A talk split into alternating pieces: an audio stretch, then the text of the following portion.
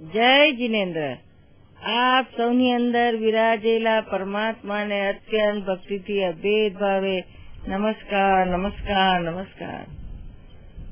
જય સચ્ચિદાનંદ.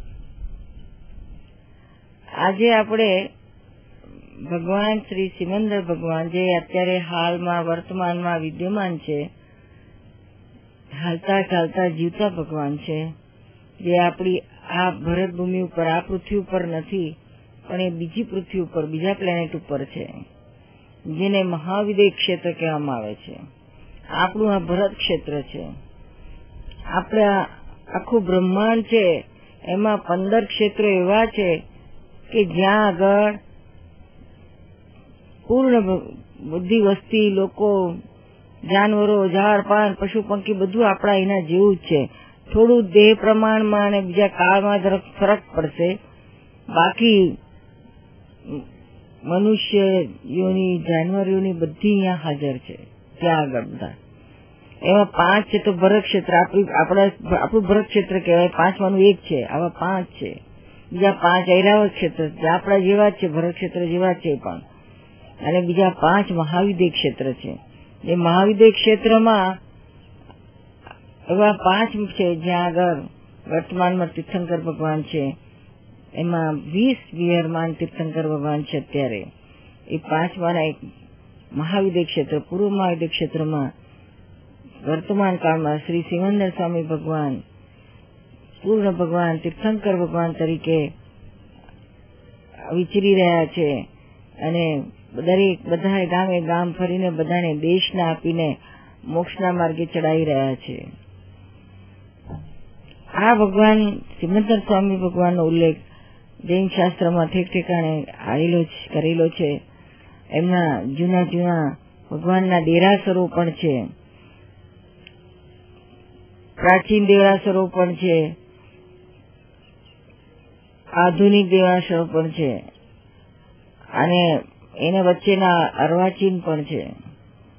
એવા આધુનિક ભગવાનનું આપની સમક્ષ અત્યારે પ્રત્યક્ષ દેખાઈ રહી છે. એ સિમંદર સ્વામી ભગવાન અત્યારે હાલમાં આ જ ડિસેમ્બરની થર્ટી ફર્સ્ટ મિલેનિયમ નાઇટે જેની પ્રાણ પ્રતિષ્ઠા કરવામાં આવી છે, એ અમદાવાદના સાબરમતી નદીના કિનારે દાદા દર્શની બિલ્ડિંગમાં અગાસી ઉપર એમની સ્થાપના કરવામાં આવી છે. પ્રભુને આ જગ્યાએ સ્થાપિત થવું હશે. ઘણી બધી મુશ્કેલીઓ લગભગ એકસો ને એકાવન ઇંચની આ પ્રતિમા, સોળ પોઈન્ટ થ્રી ટનની આ પ્રતિમાને ઉપર ચડાવવું અતિ દુષ્કર કામ હતું. લગભગ સિત્તેર ફૂટ ઉપર મૂકવામાં આવી છે. એ દુષ્કર કામ શાસન રક્ષક દેવદેવીઓએ આમ ફૂલની જેમ ભગવાને બે જ મિનિટમાં ઉપર ચડાઈ મૂકી દીધા, સ્ક્રીનથી. એટલે આ આધુનિક નહીં પણ અત્યાધુનિક ભગવાન કે જે ક્રેનથી ઉપર ચડે છે. બધા તો ઉચકી ઉચકીને માથે મૂકી મૂકીને આપણે લઈ જવા પડે. આ તો અત્યાધુનિક ભગવાન છે. એટલે એ ભગવાનના દર્શન જબરજસ્ત લોકોને એના દર્શનથી ખૂબ જ શાંતિ થાય છે અને અંદર આનંદ આનંદ થઈ જાય છે. બધી ચિંતાઓ જતી રહે છે. કારણ કે વર્તમાનમાં વિદ્યમાન ભગવાન છે. અને અચૂક એ દર્શન કરવા જેવા છે. વર્તમાનમાં અને ભૂતકાળમાં અને ભવિષ્યકાળમાં તીર્થંકરો હોય છે. એમાં વર્તમાન કાળના તીર્થંકરનું મહત્વ ખૂબ જ છે. કારણ કે ભૂતકાળના તીર્થંકરો દાખલા તરીકે આપણે બધા બોલતા હોય છે, નૌકાર મંત્ર બોલતા હોય છે, એમાં નમો અરિહંતાણમ બોલીએ છીએ. તો અરિહંત એટલે કોણ? આપણે કોને અરિહંત કહીએ છીએ? તો લગભગ બધાને જવાબ શું આવે છે? કે આ બધા તીર્થંકરો બધા અરિહંત કહેવાય. પણ કયા? એના નામ? બધા ધરાધર ચોવીસ તીર્થંકર નામ આપી દે છે. મહાવીર સ્વામી, કાશનાથ સ્વામી, ઋષભદેવ સ્વામી, અજીતનાથ સ્વામી, મલ્લીનાથ સ્વામી બધા ચોવીસે ચોવીસ ભગવાન એ બધા તીર્થંકરો કહેવાય અરિહંત કહેવાય. તીર્થંકર કહેવાય અરિહંત ના કહેવાય. અરિહંત વર્તમાન તીર્થંકર ને અરિહંત કહેવાય છે. પેલા તીર્થંકર ખરા, પણ વર્તમાનની ભૂતકાળના તીર્થંકરો, જે અત્યારે મોક્ષમાં બિરાજમાન છે. એટલે એમનું બીજું પદ આવે છે નમો સિદ્ધાણમ. એટલે એ સિદ્ધ ભગવાન કહેવાય. અત્યારે આપણે નમો સિદ્ધાંત કરીએ તો બધા જ અનંત ચોવીસીના અનંત તીર્થંકરો, અનંત સિદ્ધાત્માઓ જે અત્યારે મોક્ષમાં બિરાજ્યા છે, એ બધાને આપણા નમસ્કાર પહોંચે છે. એટલે બીજું પદ એમનું આવે છે નમો સિદ્ધાણમમાં. અને પ્રથમ હરિહંતાણમનું પદ અત્યારે વર્તમાનમાં વિહરમાન વીસ તીર્થંકરો જે મહાવિદે ક્ષેત્રમાં છે, એમને પહોંચે છે. એટલે જે ગાડી ઉપર હોય, એની, એને છે તો સ્થાન અપાય. દાખલા તરીકે, અત્યારે જે પ્રાઇમ મિનિસ્ટર હોય કે પ્રેસિડેન્ટ હોય, જે અત્યારે હોય, ધારો કે વાજપેયી અત્યારે પ્રાઇમ મિનિસ્ટર છે, તો પ્રાઇમ મિનિસ્ટર તમારા કોણ? તો આપણે શું કહીએ? વાજપેયી છે. અટલ બિહારીજી વાજપેયી છે. આપણે ત્યાં એવું ના કહેવાય કે અમારા પ્રાઇમ મિનિસ્ટર ચંદ્રશેખર હતા કે નરસિંહરાવ હતા કે રામ દેવડા હતા એવું ના કહેવાય કારણ કે એ તો બધા ઉતરી ગયા પોસ્ટમાંથી જતા રહ્યા મહત્વ કોનું છે કે જે પોસ્ટ ઉપર હોય જેને સ્થાપના થયેલી હોય નામ ભાવ દ્રવ્ય એ બધાથી સ્થાપના થઈ હોય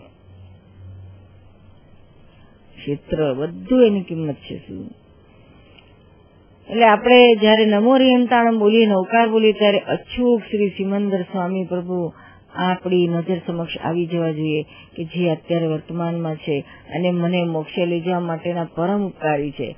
કારણ કે મોક્ષે કોણ લઈ જાય? મોક્ષે જવા માટે બધું જ વસ્તુ પ્રત્યક્ષ જોઈશે પ્રત્યક્ષ જ્ઞાની જોઈશે પ્રત્યક્ષ સદગુરુ જોઈશે પ્રત્યક્ષ તીર્થંકર પણ જોઈશે એવા પ્રત્યક્ષ તીર્થંકર અત્યારે આ કાળમાં સિમંદર સ્વામી કે જે આ વીસમાંથી સિમંદર સ્વામીને જ કેમ ભજવાના વધારે? એમ ઘણા પ્રશ્ન કરતા હોય છે. તો આમ તો એકને ભજી કે વીસ ને ભજી, બધા બધાને સરખું જ પહોંચે છે.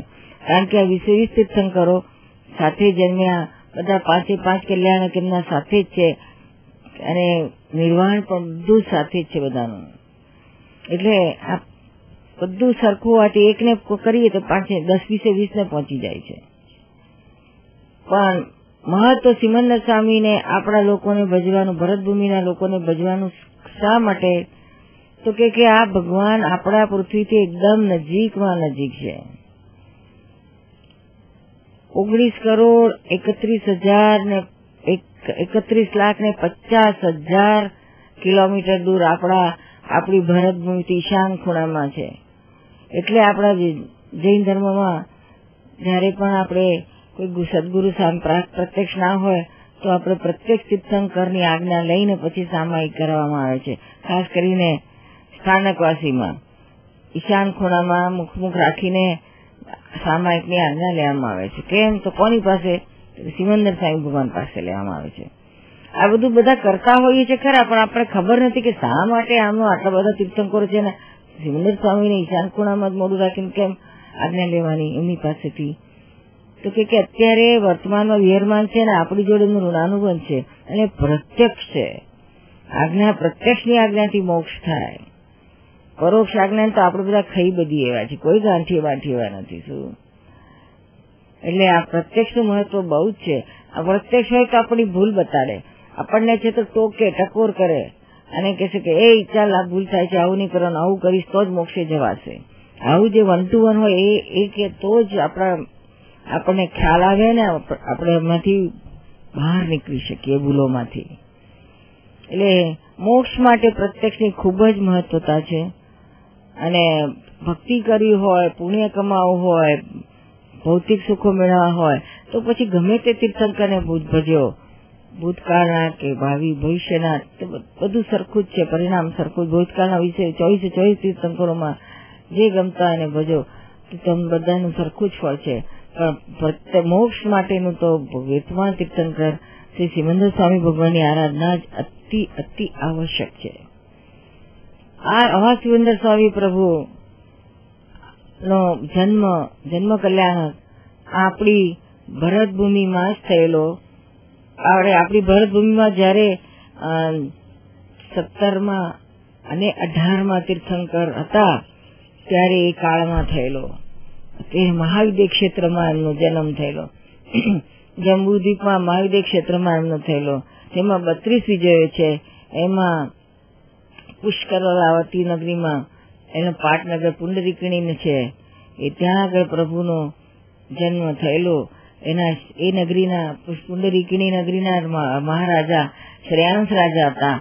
અને એમની પત્ની સાત્યકી દેવી હતી.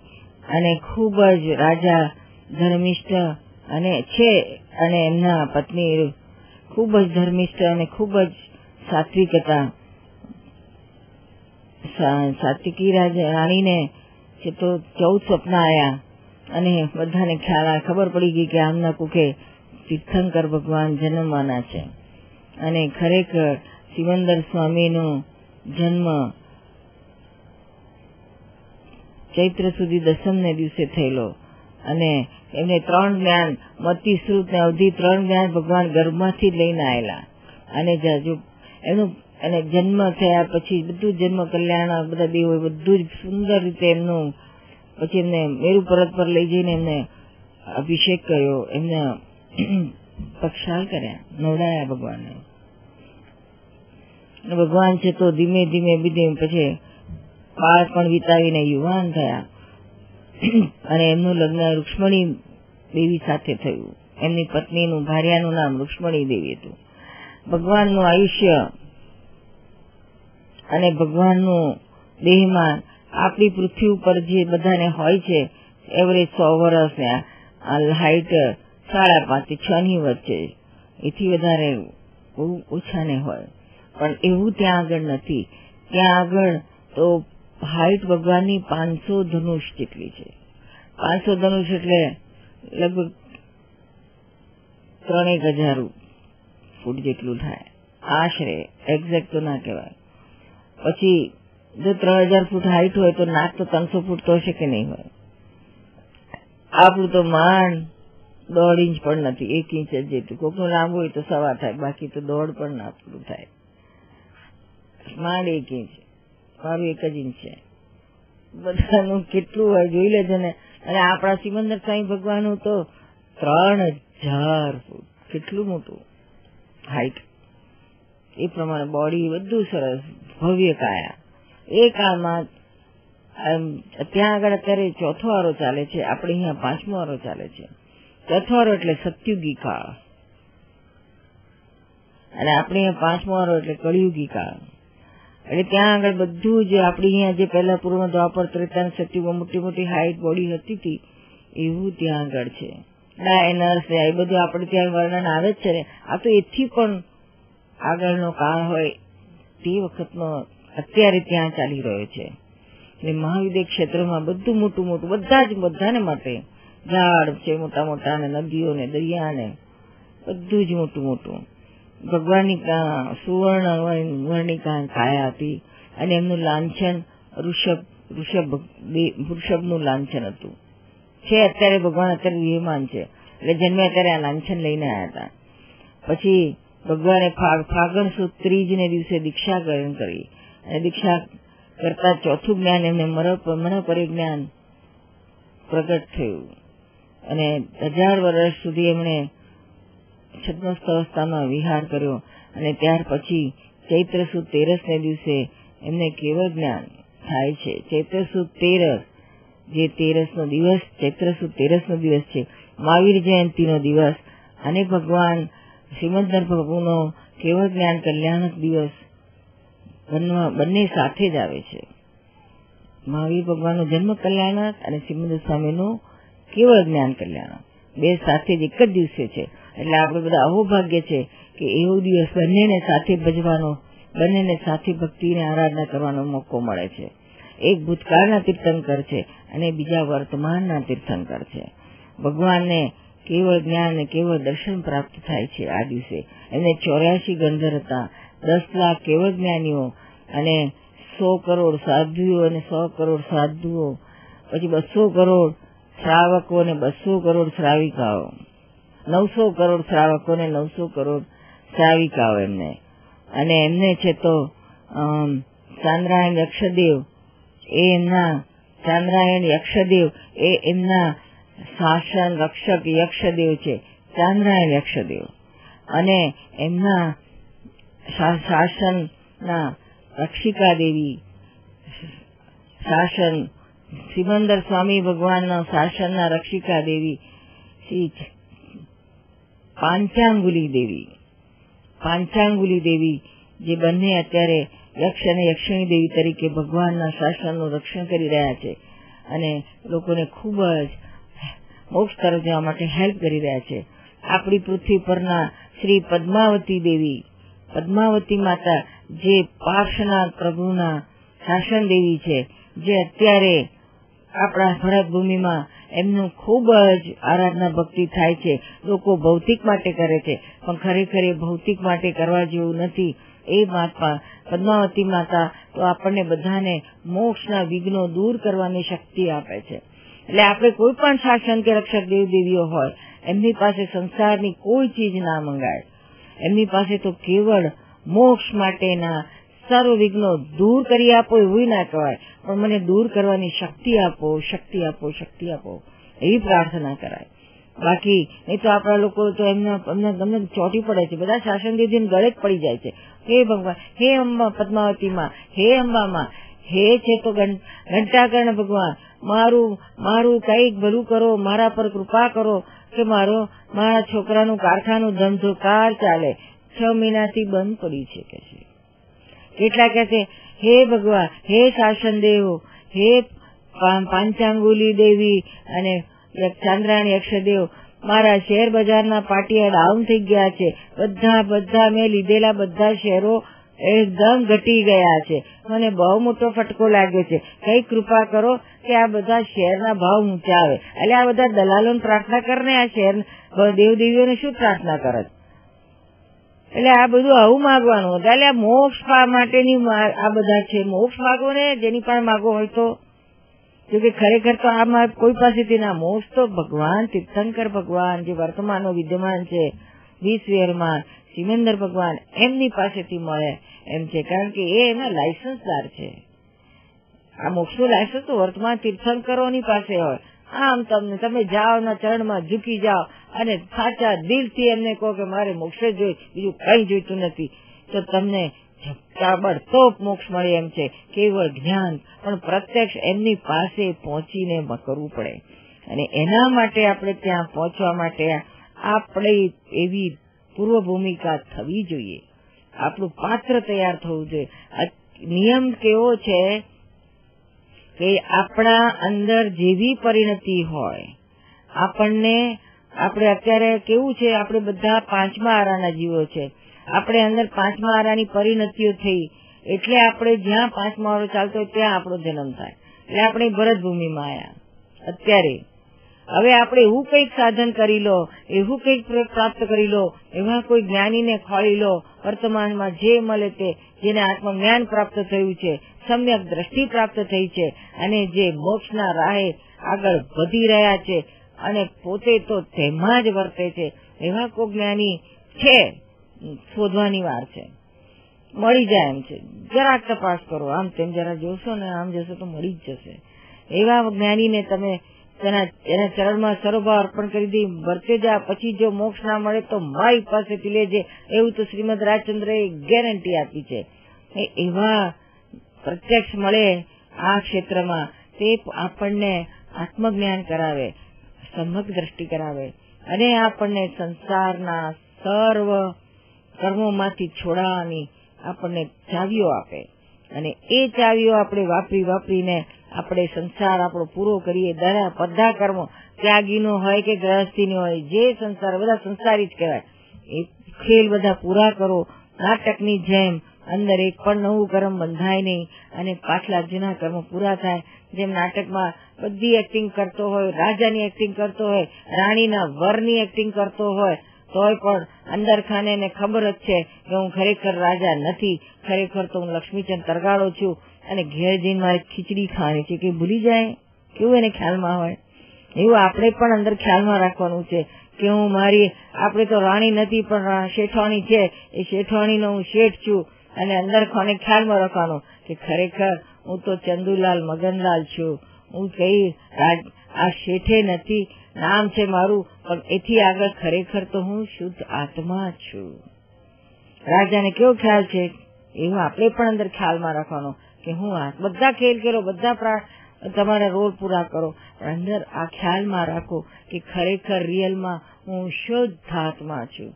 એ શુદ્ધાત્મા છું એ ખ્યાલમાં રાખી અને તમામ જવાબદારીઓ પૂરું કરો ડ્રામેટિક રહીને. તો આપણો આ ભાવ પૂરો થાય. બહારનો પાંચમો આરો છે, અંદર આપણે આવી રીતના આત્મામાં રહી, શુદ્ધાત્મામાં રહી અને ડ્રામેટિક જીવન જીવીએ, સંસારમાં રહીને નિર્લેપ રહીએ. એક કર્મ ના બંધાય અને મોક્ષ તરફ પ્રયાણ થાય. આપણું અંદર આપણે ચોથા આરાનો જીવ થઈ જાય. અત્યારે બહાર પાંચમો આરો વર્તાય, પણ અંદર આપણે સંપૂર્ણ ચોથો આરો જે મહાવિદ્ય ક્ષેત્રમાં અત્યારે છે, ચાલી રહ્યો છે, તે આપણને અંદર વર્તાય. પછી નિયમ એવો છે કુદરતનો કે જેનો અંદરની પરિણતિ જેવી થઈ હોય, એવા પરિણતિને આધારે આપણો નેક્સ્ટ જન્મ થાય છે. જ્યાં આ ચાલતો હોય જે જે આરો ચાલતો હોય એ આરાના લાયક જીવો થયા હોય ત્યાં એ જીવ ખેંચાઈ જાય દેહ છોડ્યા પછી. એટલે આપણે આવી રીતના અહીંયાથી ક્ષેત્ર ફેરફાર કરી શકીએ એમ છીએ. અને એના માટે આ જ્ઞાનીઓ, ભૂતકાળના જ્ઞાનીઓ, વર્તમાનના જ્ઞાનીઓ આ જ રસ્તો બતાવતા હોય છે. ભૂતકાળમાં કુનકુંદાચાર્ય, મહાવીર ભગવાન પછીના જ્ઞાનીઓમાં જબરજસ્ત જ્ઞાનીઓ કુનકુંદાચાર્ય થઈ ગયા ઓગણીસો વર્ષ પહેલા. પછી પછી મહાવીર ભગવાન, પછી બીજા શ્રીમદ રાજચંદ્ર થઈ ગયા, જે તો આમાં માંડ સવા સો વર્ષ પણ નહીં થયા હોય. આપણા સૌરાષ્ટ્રના ગુજરાતી જતા ત્રીજા આપણા દાદા ભગવાન, જેને બધા દાદા ભગવાન કે છે, પણ ખરેખર એ દાદા ભગવાન હતા એમને અમે બધા દાદા કહેતા હતા. એમનું, એમને છે તો આ જ જ્ઞાન પ્રાપ્ત થયું હતું. અને અમને બધાને પણ એ જ જ્ઞાન આપતા હતા, જેનાથી અંદર ચોથો વારો વર્તાય. કશાય વશાય બધું એવા પરત થઈ જાય. અને અંદર નિરંતર અંતર શાંતિ રહે અને શુદ્ધાત્માનો આનંદ આનંદ રહ્યા કરે. એવું સુંદર આ જ્ઞાન છે. એવા જ્ઞાન જ્ઞાન પ્રાપ્ત કરીને આપણે પણ મોક્ષ માર્ગ સાધી શકીએ છીએ. અંદર ચોથો વારો પ્રાપ્ત કરી શકીએ છીએ. એટલે જેટલા જેટલાને મોક્ષે જવું છે, એમને આ સ્થિતિમાં તો અવશ્ય આવવું પડે. પહેલા તો એમને પહેલા નક્કી, ધ્યેય નક્કી કરવો પડે. મારે મોક્ષે જવું છે. મારે કે દેવગતિ જોઈતી નથી, મનુષ્ય જોતી નથી, સંસારે જોઈતો નથી. તો પછી એની અંદરની પરિણતિઓ બદલાય, આવા રસ્તા મળી જાય અને જેને મોક્ષે જવું છે, એને કોઈ ને કોઈ તો મોક્ષે લઈ જનારો મળી જ આવશે. જેમ આપણે ખૂબ ભટકી ગયા હોય, રાત્રે અંધારામાં, જંગલમાં ભટક્યા હોય, ઘરનો રસ્તો જડતો ના હોય, આમ તેમ રખડતા રખડતા રખડતા રખડતા, ગમે તેમ કરીને આને પૂછીને, તેને પૂછીને, ગમે તેમ કે માર તોડ કરીને પોતાને ઘરે પહોંચી જ જઈએ છીએ ને ત્યાં ખોઈ ગયા ને રસ્તામાં મરી ગયા એવું બને છે. કોઈ પણ વાહન, કોઈ પણ ગાડી, કોઈ પણ ટ્રેન ગમે તે કરીને પણ પોતે ઘેર પહોંચી જાય છે ને. કેમ? તો કે આપણે અંદર એટલું ઝંખના અને તીવ્રતા, તીવ્ર ઝંખના ઉત્પન્ન હોય છે. ગમે તેમ કરી મારે ઘેર પહોંચવું જ છે. એવું તો એ પહોંચી જ જાય છે. કુદરત એને બધા સંજોગો ભેગા કરી આપે જ છે. એવી રીતના અહીંયા પણ આપણને મોક્ષે જ જવું છે, એવી તીવ્ર ઝંખના તીવ્રતા લાવેલી લાગે એ સિવાય બીજું કઈ જોતું નથી. બીજે ક્યાંય રૂચિ નથી એના સિવાય. એને કુદરત તમામ સંજોગો ભેગા કરી આપે છે. એને માટે જ્ઞાની સામે ચાલીને આવે છે અને એને મોક્ષનો રસ્તો બતાવે છે. અને એને આખા સંસારમાં, પરિભ્રમણમાંનો માંથી છુટકારો કરાવડાવે છે. એટલે આવું કુદરતને ત્યાં બધું જ વ્યવસ્થા છે આ શું કઈ રીતે આગળ વધાય આપણા લોકો તો બધા, ઘણા બધા લોકોને મગજમાં એવું પેસી ગયું છે કે મોક્ષ બંધ છે. એટલે હવે બીજું કઈ મોક્ષ માટે કરવાની જરૂર નથી. આપણે બધા ભગવાનનું નામ લો, માયા કરો, ઉપવાસ કરો, જપ તપ કરો, પુણ્ય બાંધો અને બહુ ત્યારે પાછું સારું મનુષ્ય ભૂ આવે તો બહુ છે. ઘણું થઈ ગયું. નહીં તો બહુ કરશું તો દેવગતિ આવશે. તો બહુ થઈ ગયું આપણું તો. કારણ હજુ એથી આગળ જવાયું જ નથી. એવું નથી. નિયમ કેવો છે કે મોક્ષ કોદાળો બંધ ના થાય. શું ઓછામાં ઓછા એક અને વધારે વધારે એકસો ને આઠ જીવ એક એક સમયમાં મોક્ષે જાય જ છે, જઈ જ રહ્યા છે આખી બ્રહ્માંડમાંથી. બંધ ના હોય મોક્ષ. હા, એટલું ખરું. અત્યારે આ કાળમાં, આ આ ક્ષેત્રથી, એટલે આપણી ભરત ભૂમિથી આ પૃથ્વીથી ડાયરેક્ટ મોક્ષે જવી શકાય એમ નથી. કારણ કે અત્યારે એવી પરિણતિ, પૂર્ણ પરિણતિ, પૂર્ણ કર્મ ખપાવવાની સ્થિતિ થાય એવી નથી. એટલા ભયંકર કર્મો લઈને આવ્યા છે પાંચ મહારાના પરંતુ આ કાળમાં, આ ક્ષેત્રથી ડાયરેક્ટ નહીં, પણ વાયા મહાવિદય ક્ષેત્ર, એટલે સિમંદર સ્વામી ભગવાનના દર્શન કરીને એમના શરણ લઈને આપણે કેવળ જ્ઞાન પામીને મોક્ષે જઈ શકીએ છીએ. એક અવતાર ઓછામાં ઓછો, અને વધારે માત્ર બે ત્રણ અવતાર આપણે જઈ શકીએ છીએ. જો આવી સ્થિતિ આપણી અંદરની થાય તો. જૈન શાસ્ત્રમાં બે મત છે. કોઈ કે છે કે સીધું ડાયરેક્ટ અહીંયાથી મહાવિદ્ય ક્ષેત્રમાં થઈને મોક્ષે એક અવતાર એવી રીતના ના થવાય. પેલા દેવગતિમાં જો પડે, દેવગતિમાં થઈને પાછું મહાવિદ્ય ક્ષેત્રમાં મનુષ્ય તરીકે જવાનું પડે, અને ત્યાંથી પછી મોક્ષે જવાય. હવે આમાં બે મત છે. આપણે આપણે બે માંથી કોઈ પણ એક ચૂઝ કરવાની આપણને ચોઈસ છે. અને આપણે તો શોર્ટકટ વધારે કરી શા માટે લાંબુ લાંબુ કરીએ? કારણ કે બંને મત શાસ્ત્રમાં છે. તો આપણે નક્કી કરવાનું કે આપણે કયું સાચું માનવું? આપણે જે ઠીક લાગે, આપણા માટે તો ઓછામાં ઓછા ટાઈમમાં ક્વિક વહેલામાં વહેલું ક્વિકમાં ક્વિક થાય, એ જ આપણે તો પસંદ કરીએ. અને તે છે ડાયરેક્ટ મહાવીર ક્ષેત્રથી મોક્ષે જવાય. ઘણા જ્ઞાનીઓએ આ પ્રમાણે ડાયરેક્ટ જઈ શકાય એવું વર્ણન શાસ્ત્રમાં કર્યું છે. અને અત્યારે વર્તમાનમાં દાદાએ પણ હા પાક કહ્યું છે કે જઈ શકાય એમ છે. કાનજી સ્વામી પણ કહ્યું છે જઈ શકાય એમ છે. અને એ જ રસ્તો આપણે પણ અપનાવવાનો છે કે જેથી કરીને આપણે ડાયરેક્ટ મોક્ષે જઈ શકીએ. અનંત અવતારનામાં એક કે બે હતા એ બહુ જાજુ ના કહેવાય. આપણે એટલું મળ્યું તો ઓહો હો, ઘણું થઈ જાય, ઘણું થઈ જાય. એના માટે બહુ સુંદર વાર્તા છે કે ભગવાન ભગવાન વાવદ્ય ક્ષેત્રમાં વિદ્યમાનમાં છે. અને આપણે છે તો અત્યારે આ ભરતભૂમિમાં છીએ, અત્યારે કોઈ પણ રીતે આપણે અહીંયા સીધું ડાયરેક્ટ મોક્ષે નથી જવાયું. એટલે અહીંયા આપણે ઘણા ભોગ કરવા પડે એવા છે એટલે એક વખત આ કુંદકુંદ આપણા હેમચંદ્રાચાર્યની બહુ સુંદર વાત છે. આ ભવ માટેની એના રેફરન્સ નીકળીએ તો કહીએ હેમચંદ્રાચાર્ય ભગવાન ભગવાન તો ના કહેવાય, પણ આચાર્ય, મહાન આચાર્ય કહેવાય. પણ એમને કળીકાળના સર્વજ્ઞ કળીકાળના ભગવાન સ્વરૂપે બધા એમને બહુ જ નવાજે છે. એમને બહુ બહુમાન મળ્યું છે કળીકાળના સર્વજ્ઞ તરીકે.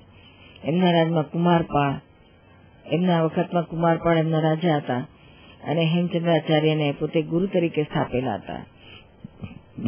હવે આ બધા માટેનો પ્રશ્ન થયો કે આ હેમચંદ્રાચાર્ય અને કુમારપાળ એમના કેટલા ભોગ થવાના?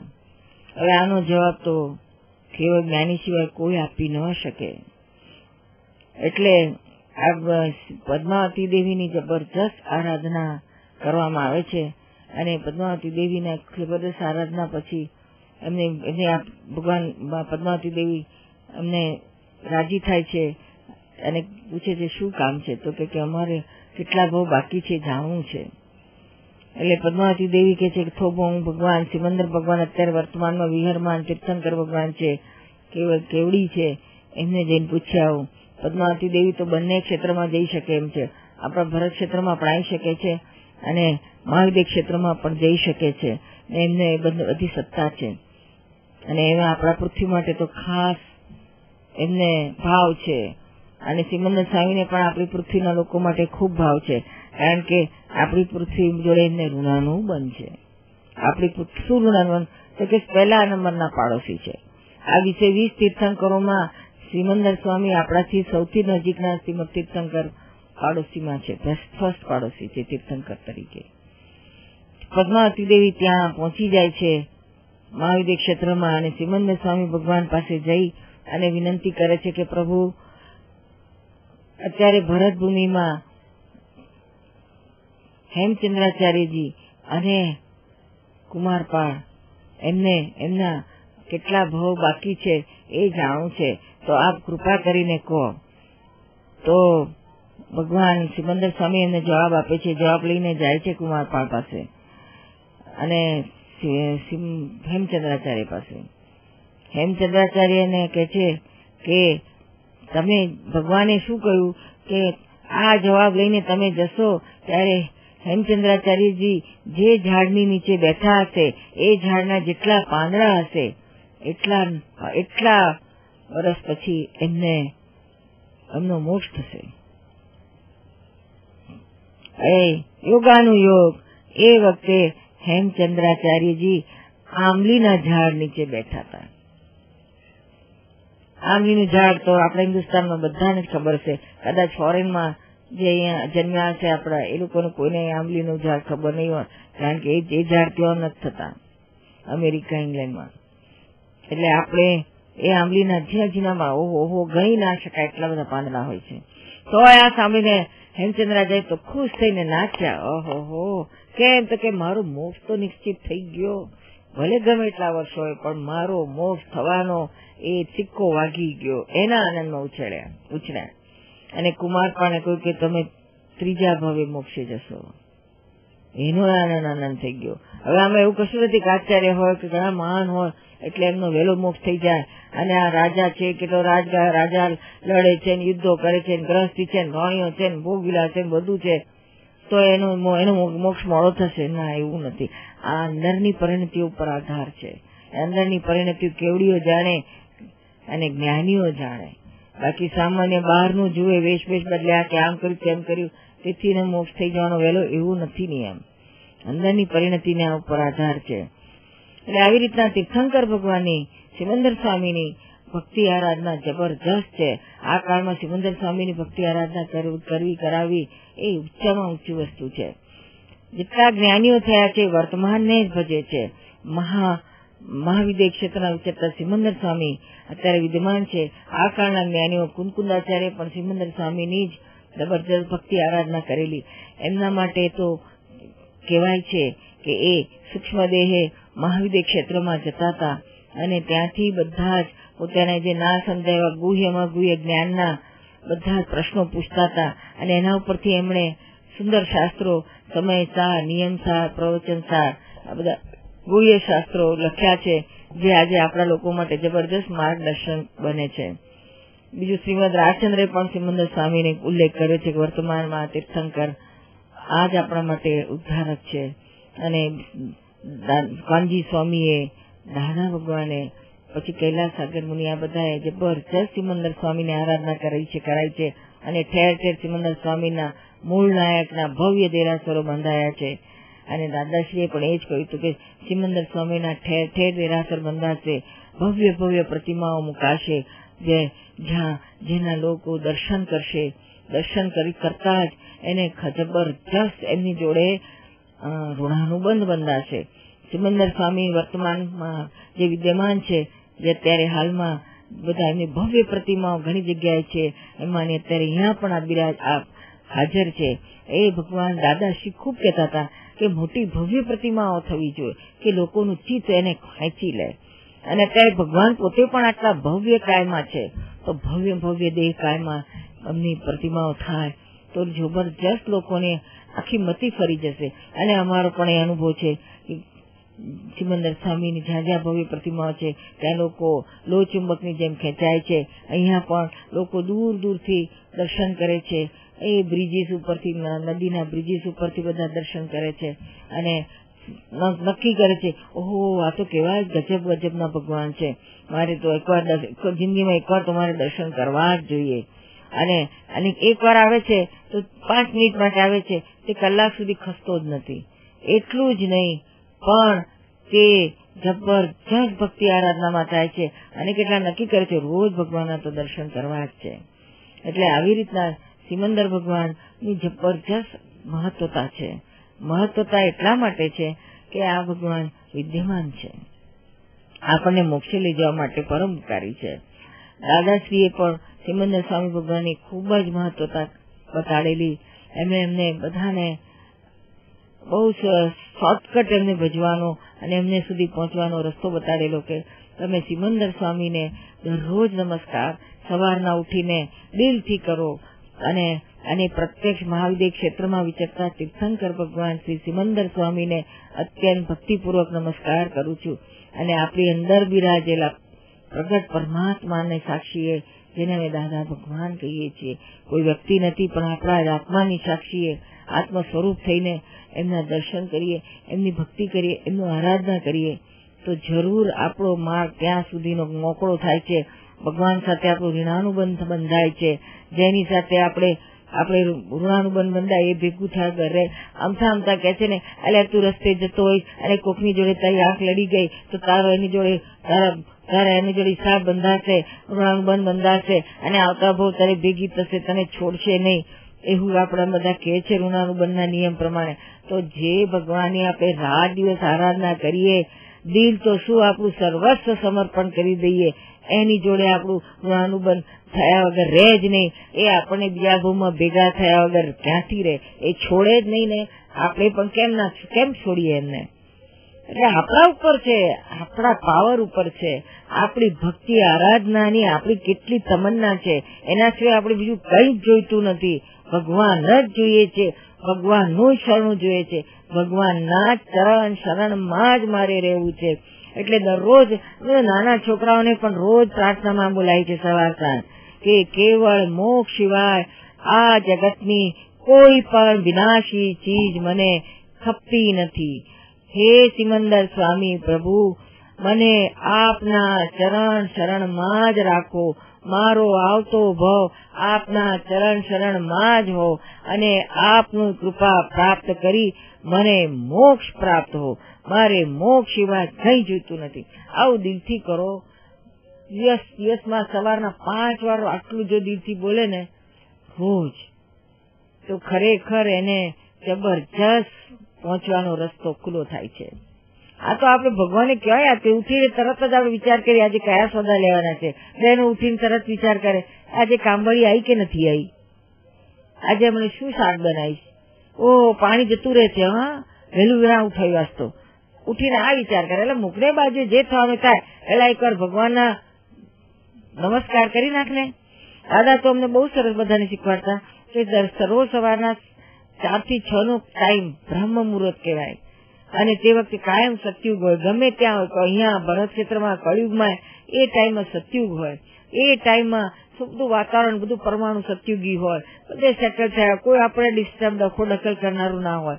એ આ ચારથી છ ની વચ્ચે જાગી અને સૌથી પહેલા સિમંદર સ્વામીને નમસ્કાર કરી અને દિલથી કરો, જેટલી ઓછા ઓછા પાંચ વાતો કરો, પછી જેટલું વધારે થાય એટલું વધારે. અને અને પછી શું થાય? વહેલા આજકાલ બધાને વહેલું તૂટવાનું ફાવે નહીં. ચાર વાગે કહો તો બાપરે ચાર વાગે, ત્રણ, ચાર વાગે તો હુતા જ હોય. અમર ત્યાં છે ને ઘણા છોકરાઓ છે. પણ શું કરે બિચારા? જાગવાનું એમને રાત્રે જ ફાવે અને સવારના ઊંઘવાનું ફાવે. એટલે પછી અમે લેટગો કરી ઉઠો, સુવો, પણ ઉઠો. એકવાર ઉઠીને પણ તમે નમસ્કાર કરો, દિલથી પ્રાર્થના કરો, પછી થોડો ઊંઘી જવું ઊંઘી જજો. પણ ઉઠીને આટલું તો કરો જ. જેને પ્રકૃતિ ના ફાવતી હોય તો. પણ કરવાની બહુ આવશ્યકતા છે. આંખ ખુલી જાય તોય નમસ્કાર કરી નાખો. કારણ પછી શું થાય છે? એમ સવારના સાત, છ, સાત સાત વાગ્યા પછી તો બધા જ સાત વાગ્યા પછી જાગે છે. ચાર છ કોક એના લાલ જ જાગતા હોય છે. તે ભગવાન નમસ્કાર કરવા. એને નાઇટ શિફ્ટ કે મોર્નિંગ શિફ્ટ એવી અર્લી શિફ્ટ હોય તો બધા જાગીને જાય. પણ ભગવાને પગે લાગવા કોઈ જાગે ભાગે નહીં. તો પછી બધા સાત વાગ્યા પછી તો બધા જ જાગવા માંડે, જાગે ને પછી બધા નમસ્કાર કરવા માંડે. એ પછી થાય? બધા એક સામટા ભગવાનને નમસ્કાર પહોંચાડે ને, ત્યારે પછી આપણું, આપણો આખો ટ્રાફિક જામ થઈ જાય. શું? અને સવારે કોઈ ના આપણી આપણી સડસડાટ આપણા નમસ્કાર ભગવાનને ડાયરેક્ટ પહોંચી જાય. જરાય પણ ક્યાંય પણ સિગ્નલ આવે નહીં, વચ્ચે નડે નહીં, કોઈ પણ ટ્રાફિક આપણને હોલ્ડ ના કરે. એવું અમને તો બધાને દાદા શીખવાય અને ખરેખર અમે બધા આ જ કરતા હોઈએ છીએ. એ સવારના વલ્લા ઉઠો. જયારે આંખ ખુલે ત્યારે ઉઠીને ભગવાનને નમસ્કાર પહોંચાડો. એટલે આવી રીતના સિમંદર સ્વામી ભગવાનની આરાધના કરતા. અને આ પ્રત્યક્ષની તમે ભક્તિ કરશો આરાધના કરશો, નમસ્કાર કરશો, એ પ્રત્યક્ષ અને પરોક્ષનો ભેદ ક્યાં છે, એ તમને પોતાને અંદર અનુભવ થશે. પ્રત્યક્ષ સિમંદર સ્વામીને નમસ્કાર કરતા, દિલથી નમસ્કાર કરીએ, તો એને તે વખતે એનો આનંદ કે ઓર જાતનો હોય છે. અને અંદર આપણને એમ જ થાય છે કે હું ભગવાન પાસે જ જવાનો, મોક્ષે જ જવાનો.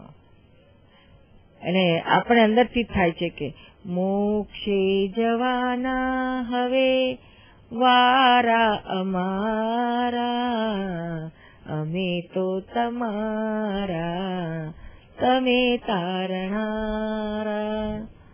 એટલે મોક્ષે જવાનો આપણો વારો આવ્યો છે, બધાએ બહુ વારા કાઢ્યા. એટલે મારો વારો આવ્યો છે, એમ ખુમારી ઊભી થાય છે. મોક્ષે જનારાની ખુમારી કેવી હોય?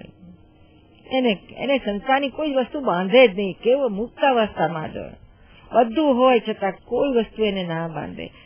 પૈસા, લક્ષ્મી, વિષય, બૈરા, છોકરા, ઘર, બાર, બંગલા મોટર, ગાડી, એ કશું નડતું નથી. અજ્ઞાન નડે છે. શેનું અજ્ઞાન? તો કે હું કોણ છું એનું અજ્ઞાન? આપણે આપણી જાતને શું માને છે? હું ચંદુભાઈ છું, હું છગનભાઈ છું, હું ચંપા છું, હું રીટા છું. એટલે એ તો નામ છે. આપણે એના માલિક છીએ. નામ તો કાલે ખલાસ થવાનું નાનામી નીકળવાની અને આપણે આજે નહીં, પણ અનંત કાળ સુધી આપણે તો કાયમ ના રહેનારા છીએ. એ આપણું સ્વરૂપ શું છે? આપણે કોણ છીએ? એને ઓળખવાનો છે. એ ઓળખો, તો આપણું, એ પછી એક વખત રિયલનું રિયલાઇઝેશન થાય, એ પછી ક્યારેય જાય નહીં, અનંત કાળ સુધી રહે. એટલે આ જ્ઞાનીઓ પાસે આટલું જ કરી લેવાનું છે, પ્રાપ્તિ જ કરી લેવાની છે, હું કોણ છું નહીં. અને એ પછી એક વાર થાય, પછી ક્યારેય ના જાય. અને આ જ્ઞાનીઓ દાદાજી આ જ કરતા હતા, અને અમે બધા એની પાછળથી બધા આ જ પામે એવી ભાવનાથી અમને જે મળી બધાને શેર કરી રહ્યા છીએ. શું નીરુબેન ઓગણીસો અડસઠમાં દાદા મળ્યા હતા. ત્યાર પહેલા તો તીર્થંકર શબ્દ નતો સાંભળ્યો. શ્રીમંદર સ્વામી તો વાત કહો પણ તીર્થંકર શબ્દ નહીં. અરે, કોઈ ધર્મમાં, ભગવાનમાં કશામાં રસ જ નહીં. પણ એટલું જ સાંભળ્યું કે આવા કોઈ વર્તમાનમાં જ્ઞાની છે, જે અનંત, જે આપણને આત્માનું જ્ઞાન આપે છે, દેહને આત્મા જુદા છે ભાન કરાવે છે. અને એનો એક જ આત્માની એક જ સામાયિક બહુ થઈ ગઈ. એક જ સામાયિકમાં આપણું બધું જ છૂટું પડે છે. શું? નિયમ એવો છે. ઘણાને પ્રશ્ન તો કે આ કેવી રીતના બને છે? પણ નિયમ એવો છે કે તમે ચાલીસ મિનિટ સુધી એક જ ધ્યાનમાં ક્યાંય પણ તમારું ધ્યાન ડિસ્ટ્રેક્ટ ના થાય અને એકમાં જ તમારું ધ્યાન તલ્લીન રહે, તો તે વસ્તુનો તમને સાક્ષાત્કાર થાય. અને જ્ઞાનીઓ પાસે, દાદા પાસે આ રસ્તો હતો કે એક ઉડતાલીસ મિનિટ સુધી એમના બે ભેદ જ્ઞાનના પ્રયોગમાં આ આપણને આત્મામાં સ્થિર કરે. અને એ સ્થિર થાય એની ઓટોમેટિક અંદરથી જ આપણને અંદરથી જાગ્રત થાય આપણો આત્મા. હું પોતાનું, હું નીરુબેન છું એવું જે રહેતું તેને બદલે હું શુદ્ધ આત્મા છું. એ અવેરનેસ કોન્સ્ટન્ટ રહે. આ તો જેને આ લગ્ની લાગી હોય, જેને આની પ્રાપ્તિ કરી હોય, એ આને આગળ વધે અને આગળ સંપર્કમાં રહે. તો થાય એવું છે. શું? અને જરૂર સંપર્ક કરજો એના માટે જ આ બધું કરવાનું છે. આપણે જીવન મોક્ષ માટે છે. નહીં કે આનંદ કરતા કે રજડા, આ એક વધારે રજડવામાં, કાઢવા માટે નથી. અને આવા જો ખોડતા ખોડતા ખોડતા મળી જાય એવું છે. અને મળે એને જરૂર લાભ લઈ લેવો જોઈએ. અને આ કાળમાં તો આ અતિ અતિ દાદાએ શું કહ્યું? શ્રીમંદર શ્રીમદ રાજચંદ્રે શું કહ્યું છે? મોક્ષ અતિ અતિ અતિ સુલભ છે કહ્યું. અને મોક્ષ દાતા જ્ઞાની પુરુષ તરણ, તારણ હાથ અતિ અતિ અતિ દુર્લભ છે. આપણે રસ્તે ભટક્યા હોય તો ઘર શોધવું બહુ દુર્લભ છે. પણ કોઈ ભૂમિયો, પાક્કો ભૂમિયો, જાણકાર ભૂમિયો મળી જાય, પછી કેટલું સહેલું છે? આમ સસડાટ લઈ જાય. એવી રીતના કહેવામાં આવે છે, જ્ઞાની મળે તો બહુ રસ્તો સીધો છે. આ નથી જડતું, કારણ કે જેને જડેલું નથી, એવાની પાછળ આપણે શોધવા નીકળ્યા છીએ. જેને જડેલું છે, ત્યાં તો મળી જાય એવું છે શું? અઘરું નથી એમના માટે. એટલે આવા જ્ઞાનીઓ ભરતભૂમિમાં શ્રીમદ રાજચંદ્રે કહ્યું છે, ભૂતકાળમાં થઈ ગયા, વર્તમાનમાં છે અને થાશે કાળ ભવિષ્યમાં. થતા જ હોય છે શું? માટે શોધજો મળશે તમને. બીજું કાંઈ શોધમાં માત્ર એક સત્પુરુષને શોધી તેના ચરણ કમળમાં સરોભાવ અર્પણ કરી દઈ વર્ત્યો જા. પછી જો મોક્ષ ના મળે તો મારી પાસેથી લેજે એવી ગેરંટી આપી છે. એવા ગેરંટી આપનારા આ કાળમાં શ્રીમદ થઈ ગયા. દાદાએ ગેરંટી આપી છે કે મોક્ષ તો ખીચડી કરવા કરતા સહેલો છે.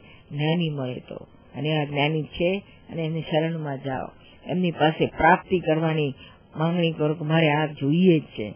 એટલે આ મોક્ષ માટેનો રસ્તો સીધો છે. પછી બધો બધો ધર્મની ક્રિયાઓ કરવી જપ તપ આરાધના, ભક્તિ કરો, એ જ્યાં સુધી આપણને આત્માનું જ્ઞાન નથી મળ્યું, સંકિત થયું નથી, ત્યાં સુધી આ બધું કરવાનું જરૂરી છે. તો એ તો કંઈક ધર્મ કરશે તો એ ધરી રખાશે, રહેશે, નહીં તો લપસી પડશે. એટલે ધર્મ એનું નામ કે જે આપણને ધરી રાખે, પડવા ના દે. આપણને જોડે જોડે પરિણામ તો પામવું જ જોઈએ. પરિણામ પામે એનું નામ ધર્મ. આપણા પરિણામમાં શું જોઈએ? તો આપણા ક્રોધ, માન, માયલો રાગદ્વેષ કઈ અંશે ઓછા થવા જોઈએ. અંતર શાંતિ વધવી જોઈએ. અને જ્યાં જ્ઞાન પ્રાપ્ત થાય છે, ત્યારે ક્રોધમાન માયલો રાગદ્વેષ ઓટોમેટિક બંધ થતા થતા ખલાસ થવા માંડે છે. એની જાગૃતિ ઉત્પન્ન થાય છે. જાગૃતિથી જાય એવું છે. અશાયો એટલે અંધકાર. આત્માનો દીવો પ્રગટ થાય એટલે અંધકારને એની મેળે જ નાસી જવું પડે. આપણા લોકો કે અંધારાને ઉલેજ ઉલેજ કરને ઉલેજ ઉલેજ કરને એટલે આ દાસ આખી આખી પાણીનું માટલું છે કે તું ઉલેચ ઉલેચ કરીશ, પવાલાથી એટલે ખાલી થઈ જશે? અને તું આનંદ કાળ સુધી ઉલેચ ઉલેચ કરીશ, તો અંધારું ઉલેચાય? જ્ઞાનીઓ સીધો રસ્તો બતાડે, આ ઉલેચવાનું બંધ કરી દે, અને હું હું તને દીવો તારો પેટાઈ આપું છું. એટલે લાઈટ થતાની હાથે જ બધું અંધારું જતું રહે છે. એના માટે કશું કરવું ના પડે.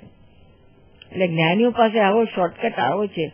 એ બધું તને બહારનું ત્યાગ કરાવવાની વાત નથી કરતા. એ તો કે છે, આ મન વચન કાયાને?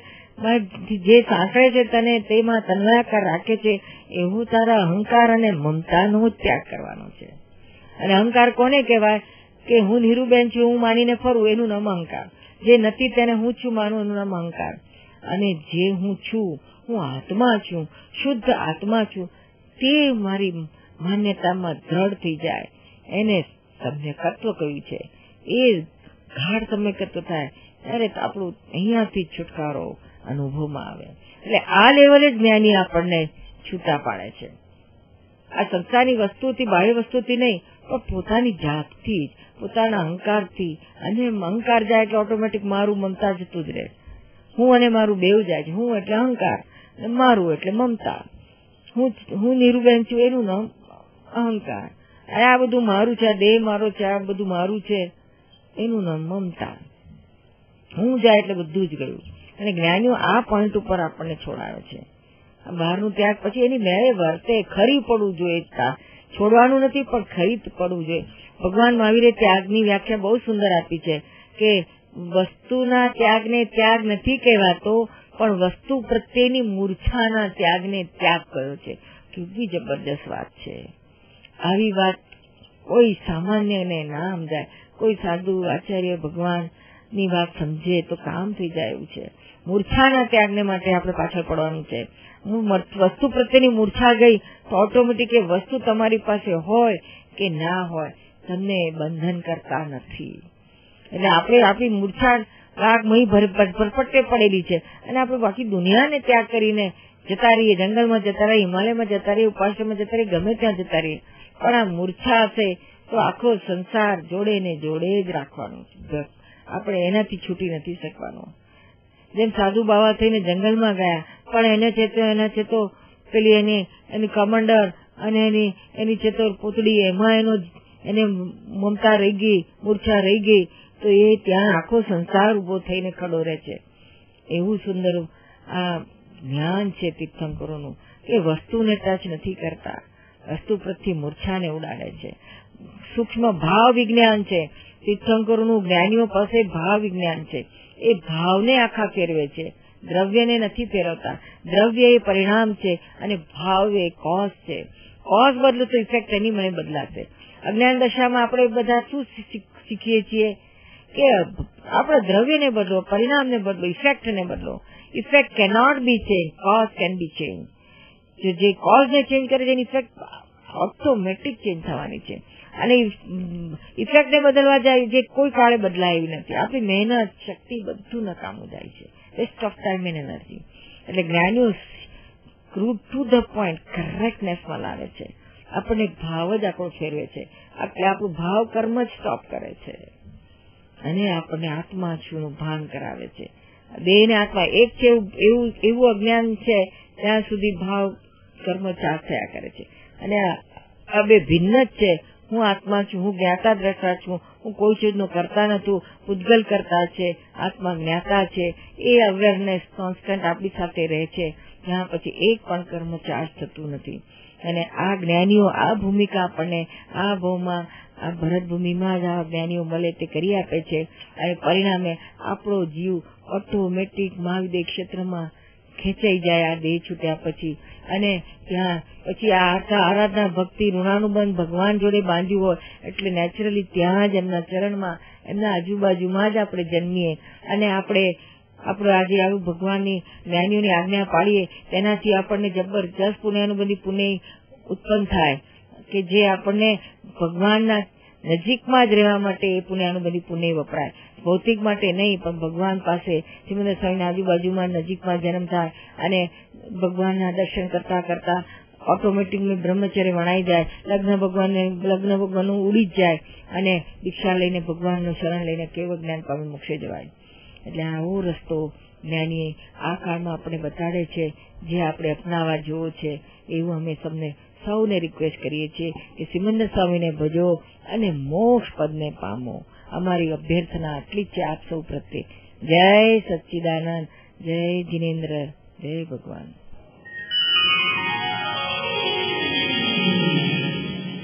સિમંદર સ્વામી ભગવાન જે અત્યારે મહાવીર ક્ષેત્રમાં વિરાજે છે. વર્તમાન તીર્થંકર ભગવાન છે. કેવળ જ્ઞાન સહિત છે અને કરોડો લોકોને મોક્ષ માર્ગ તરફ વાળીને કેવળ જ્ઞાન પમાડીને મોક્ષે લઈ જઈ રહ્યા છે. આપણે બધાને આ ભરત ક્ષેત્રમાં, આ પૃથ્વી ઉપર અત્યારે કોઈ વર્તમાન વિદ્યમાન પૂર્ણ ભગવાન કે તીર્થંકર ભગવાન નથી. અને આપણે બધાની ભાવના તો છે કે આપણે પણ મોક્ષે તો જવું છે. પૂર્ણ ભગવાનના દર્શન કર્યા વિના, તીર્થંકર ભગવાનના ચરણમાં શરણ લીધા વિના મોક્ષ શક્ય નથી. તો આ કાળે આ ક્ષેત્રથી આપણે જો મોક્ષ પ્રાપ્ત કરવો હોય, તો શ્રી સિમંદર સ્વામીના પ્રભુના ચરણમાં સ્થાન પામીએ અને ત્યાંથી મોક્ષ પામીએ. અને એ જ શ્રીમંદર સ્વામી પ્રભુ આપણા ભરત ક્ષેત્ર માટે ખૂબ ઉપકારી છે. આપણું એમની સાથેનું ઋણાનુબંધ છે. કેમ કે આપણા, આપણી પૃથ્વીથી સૌથી નજીકમાં નજીક અત્યારે વિદ્યમાન તીર્થંકરમાં સિમંદર સ્વામી પ્રભુ જ છે. એટલે આપણા પહેલા પાડોશી કહેવાય, એટલે આપણો હક છે એમના પાસે મોક્ષે જવા માટે. જો આપણે મોક્ષે જવું હોય, તો એમની ખૂબ ભક્તિ આરાધના કરીએ, કારણ કે પ્રત્યક્ષ પ્રભુ છે. આપણા વાઇબ્રેશન ત્યાં પહોંચી શકે છે. એમના વાઇબ્રેશન આપણી પાસે આવી શકે છે. અને એમનું જ્ઞાન પામીને પ્રત્યેક જ્ઞાનીઓની પાસેથી આત્માનું જ્ઞાન પામીને, એમની ખૂબ ભક્તિ આરાધના કરીને આપણે પણ મોક્ષને પામી શકીએ એમ છીએ. તો ચાલો આપણે આજે બધા ખૂબ સુંદર દિલથી શ્રી સિમંદર સ્વામી પ્રભુની હૃદયથી ભક્તિ કરીએ.